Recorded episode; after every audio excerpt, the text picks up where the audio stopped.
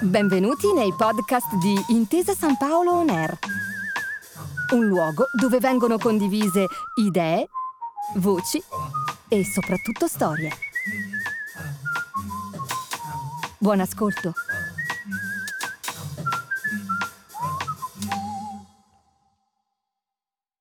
Se un gatto vede un gomitolo rotolare sul pavimento, è molto probabile che lo rincorra o tutt'al più che lo segua con lo sguardo. Al contrario, se un essere umano vede un gomitolo rotolare sul pavimento, istintivamente si girerà verso il punto di origine del gomitolo per capire cosa l'abbia portato a rotolare. La domanda perché è accaduto questo nasce spontanea ed è impossibile resistere al bisogno di trovare una risposta. Se c'è una caratteristica che definisce gli esseri umani è proprio la loro innata curiosità di capire come funziona il mondo. Essere curiosi però non è sufficiente, la combinazione di curiosità, istinto e buon senso ha spesso portato lungo la storia a congetture erronee sul mondo. Basti pensare alla concezione aristotelica del cosmo, diviso in due parti completamente differenti tra loro. Da una parte il mondo terrestre, cangiante, corrotto, soggetto al continuo cambiamento, e dall'altra il mondo celeste, con i pianeti e le stelle, un mondo immutabile, perfetto, addirittura costituito da un materiale extraterrestre, la quintessenza. Questa visione del cosmo deriva da una interpretazione istintiva di ciò che si osserva ad occhio nudo e oggigiorno ci fa sorridere. La nostra comprensione della natura è evoluta a ritmi sempre più incalzanti a partire dal Cinquecento, soprattutto grazie a uno dei più grandi pionieri della scienza, Galileo Galilei. È stato lui ad insegnarci come mettere a frutto la nostra curiosità e la nostra ingegnosità e come esprimere giudizi oggettivi sul mondo, invece di lasciarci guidare solo dal buon senso o depistare dai nostri pregiudizi. Qual è l'eredità di Galileo? Quali sono i suoi insegnamenti e dove li ritroviamo oggigiorno? Perché il suo lavoro è stato così rivoluzionario per l'umanità intera?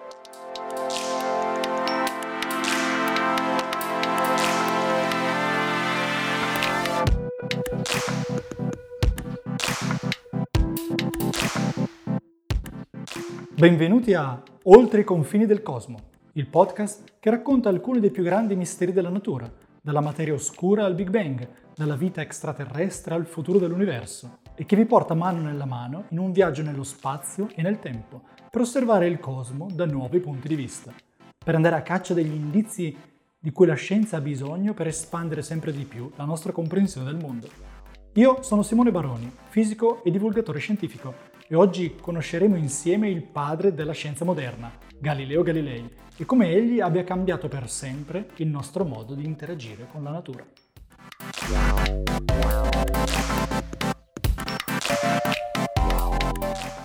Vi invito a viaggiare con la mente fino alla primavera dell'anno 1609.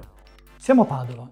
Il matematico e scienziato Paolo Sarpi, amico di Galileo, mette in contatto quest'ultimo con il nobile francese Jacopo Badover di Parigi, che è venuto a sapere di una scoperta recentissima e sorprendente Usando le parole dello stesso Galileo, Badovere gli racconta che un certo fiammingo aveva fabbricato un occhiale mediante il quale gli oggetti visibili si vedevano distintamente come fossero vicini. Parliamo dell'invenzione del telescopio, avvenuta nei Paesi Bassi proprio in quei mesi. Senza aver mai visto l'invenzione originale, Galileo si mette subito all'opera per costruirne uno egli stesso, probabilmente anche spinto dai possibili benefici economici che ne avrebbe tratto. Viste le scarse nozioni di ottica di quei tempi, Galileo procede per tentativi. Ciononostante, grazie alle sue grandi doti di fisico sperimentale, nel giro di sole tre settimane riesce a costruire un telescopio in grado di ingrandire gli oggetti otto volte e nel dicembre del 1609 lo scienziato toscano è già in possesso di un telescopio da 15 ingrandimenti. Più avanti, perfezionando la tecnica, riuscirà addirittura ad ottenerne alcuni da 30 ingrandimenti. Quell'inverno Galileo decide di puntare il suo telescopio al cielo, o, come lo chiamava lui, il suo cannocchiale. Seguiamolo. È la notte del 7 gennaio del 1610 e Galileo punta il cannocchiale su Giove. Con suo grande stupore, vede tre oggetti luminosi in prossimità del pianeta gassoso. Dopo la prima notte di osservazioni, Galileo, febbricitante, decide di continuare l'osservazione ogni giorno per capire se quegli oggetti si muovono rispetto a Giove. E se fossero lune che ruotano intorno al pianeta? si chiede. Al quarto giorno, come scrive lui stesso, ormai mutando la perplessità in meraviglia, si rende conto che altro non sono che lune che orbitano intorno al gigante gassoso. L'emozione è palpabile vi rendete subito conto dell'unicità di questo momento. Il fisico toscano è in quell'istante l'unico essere umano a sapere dell'esistenza delle lune di Giove. Potete immaginare un evento più elettrizzante? Come un esploratore, Galileo è il primo a posare gli occhi su quei territori inesplorati. Galileo è uno scienziato ed è anche uno esploratore. Non ha paura di estendere i limiti della sua conoscenza, non come altri astronomi del suo tempo che si rifiuteranno di guardare nel suo telescopio per la paura inconscia di sapere che tutto ciò in cui hanno sempre creduto sia falso.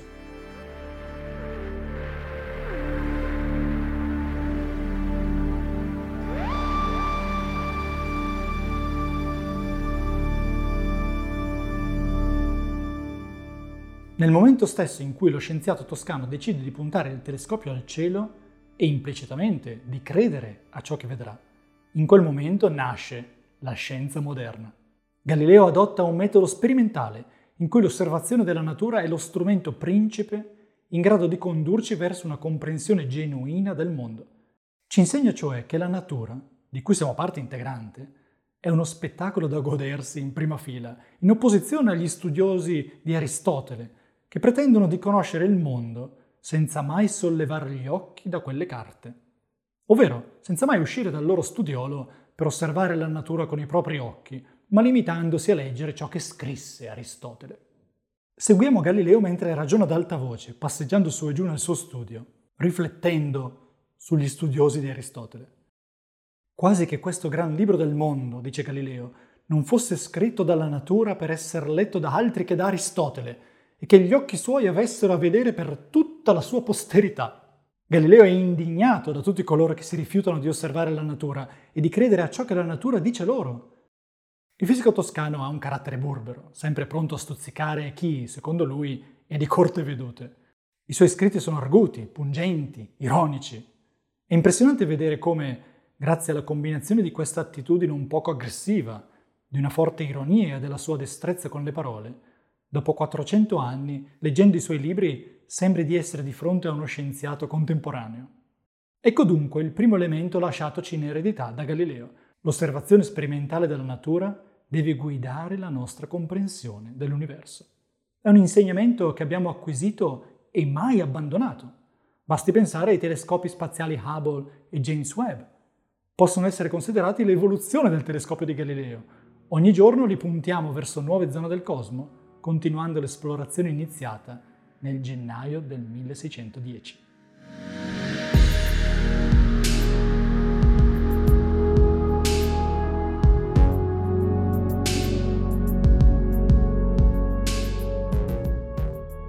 Facciamo un salto indietro agli anni tra il 1590 e il 1600 e seguiamo Galileo mentre esegue alcuni esperimenti con oggetti in caduta libera nel laboratorio che si è costruito sotto casa.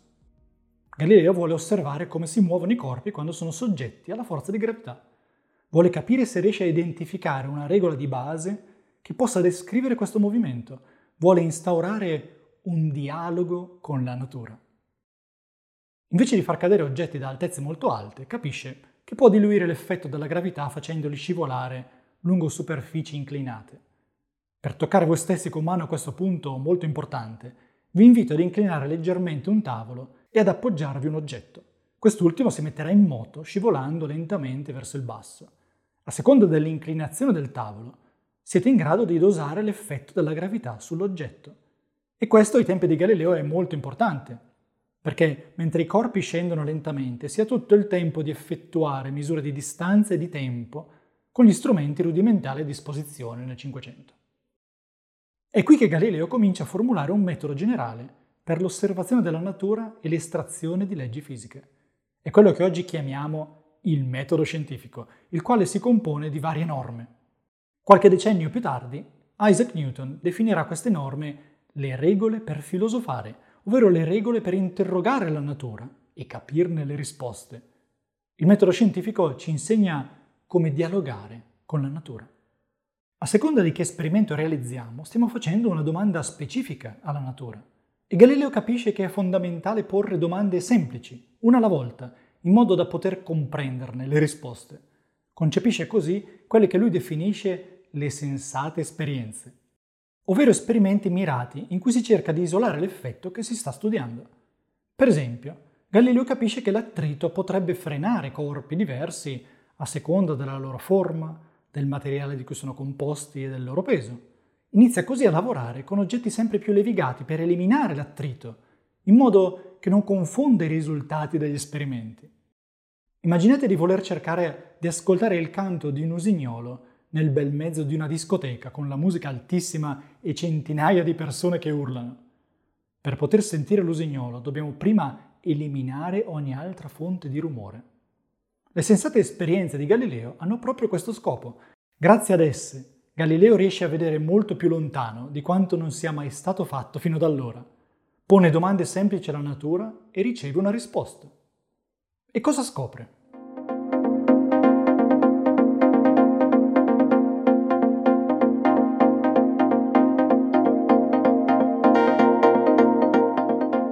Ognuno di noi ha le proprie idee preconcette e spesso questi preconcetti ci impediscono di vedere le cose come stanno veramente. Per esempio, prima di Galileo si pensava che affinché un oggetto potesse muoversi, bisognava continuare a spingerlo. È un'idea che ci viene suggerita dal nostro buonsenso. Se andiamo al supermercato e spingiamo un carrello della spesa, appena lo lasciamo andare, esso rallenta e si ferma dopo pochi centimetri. Sembrerebbe dunque che l'unico modo affinché il carrello continui a muoversi sia applicando una forza. A ingannare i nostri sensi è proprio l'attrito. Galileo nei suoi esperimenti con i piani inclinati realizza un esperimento che cambia radicalmente il nostro modo di concepire il mondo e che lo porta a scoprire il famoso principio di inerzia. Immaginate di levigare il pavimento del supermercato e di oliare le ruote del carrello. Se ripetiamo l'esperimento, spingendo il carrello e poi lasciandolo andare, questa volta percorrerà più strada prima di fermarsi. Se oliamo ancora meglio gli ingranaggi, le ruote e il pavimento, il carrello percorrerà uno spazio sempre più grande prima di fermarsi. Perché? Perché oliando e levigando riduciamo l'attrito tra le superfici e negli ingranaggi della ruota. E ora, così come fa Galileo nel suo laboratorio, immaginate di poter oliare perfettamente ruote e pavimento, in modo da eliminare del tutto l'attrito. Non è possibile eseguire questo esperimento ed è per questo che si chiama esperimento mentale. Immaginiamolo. Abbiamo eliminato l'attrito completamente, spingiamo il carrello e lo lasciamo andare. Cosa accade? Non vi è attrito a fermarlo ed esso continua imperterrito con la stessa velocità iniziale. Se il corridoio fosse infinito, continuerebbe per sempre si muoverebbe senza che niente lo spinga. Vedete come questa sensata esperienza ci abbia permesso, e abbia permesso a Galileo, di svelare una regola fondamentale della natura, il principio di inerzia. Si dice infatti che il carrello continua per inerzia con la stessa velocità finché qualcosa non interagisce con lui. Affinché un corpo si muova, non è necessario che qualcosa lo spinga tutto il tempo.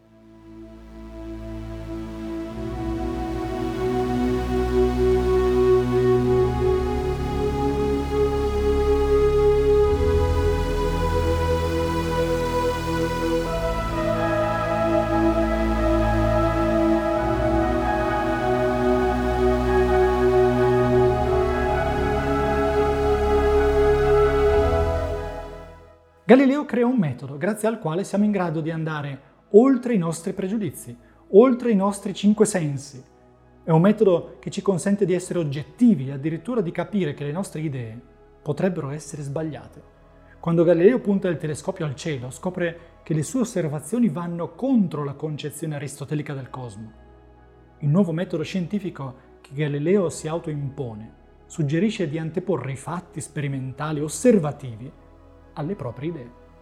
Grazie a questo metodo, scienziati e scienziate sono stati capaci, lungo i secoli, di correggere le proprie idee, di ammettere quando avevano torto. Per fare un esempio, gli esperimenti realizzati nell'Ottocento sulla velocità della luce dimostrarono che essa è sempre la stessa, indipendentemente da dove la si misuri e dal fatto che la sorgente di luce si avvicini o si allontani da chi osserva. Questo è un risultato completamente anti-intuitivo, se io vado incontro a un raggio di luce, istintivamente penserei che mi raggiungerà prima e che quindi mi appaia più veloce. Nel 1905 un giovanissimo Albert Einstein partì proprio da questo risultato sulla velocità della luce e decise di credere ai risultati sperimentali e di mettere da parte ogni pregiudizio sul tempo e sullo spazio. Grazie a questo, Einstein dedusse a colpi di logica la teoria della relatività speciale e dimostrò che tempo assoluto e spazio assoluto, due concetti ritenuti fino ad allora inviolabili, in realtà non esistono. Einstein dimostrò che muoversi nello spazio influisce sullo scorrere del tempo e che il tempo di qualcun altro che si muove rispetto a noi scorre a un ritmo diverso dal nostro. Einstein seguì le regole per filosofare di Galileo e di Newton per arrivare a questi risultati.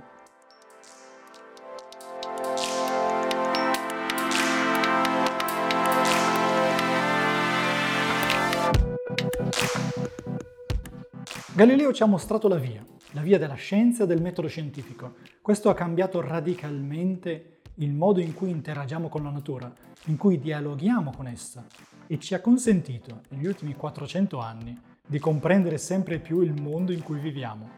Un processo che è tuttora in corso. Nel prossimo episodio della serie parleremo della ricerca e dell'esistenza di altri pianeti abitabili nel cosmo e della possibilità che vi sia vita intelligente fuori dal pianeta Terra. Oltre i confini del cosmo è una serie podcast prodotta da Intesa San Paolo On Air, ideata e scritta da Simone Baroni, con la cura editoriale di Roberta Messuti. Grazie per aver ascoltato i podcast di Intesa San Paolo On Air. Al prossimo episodio.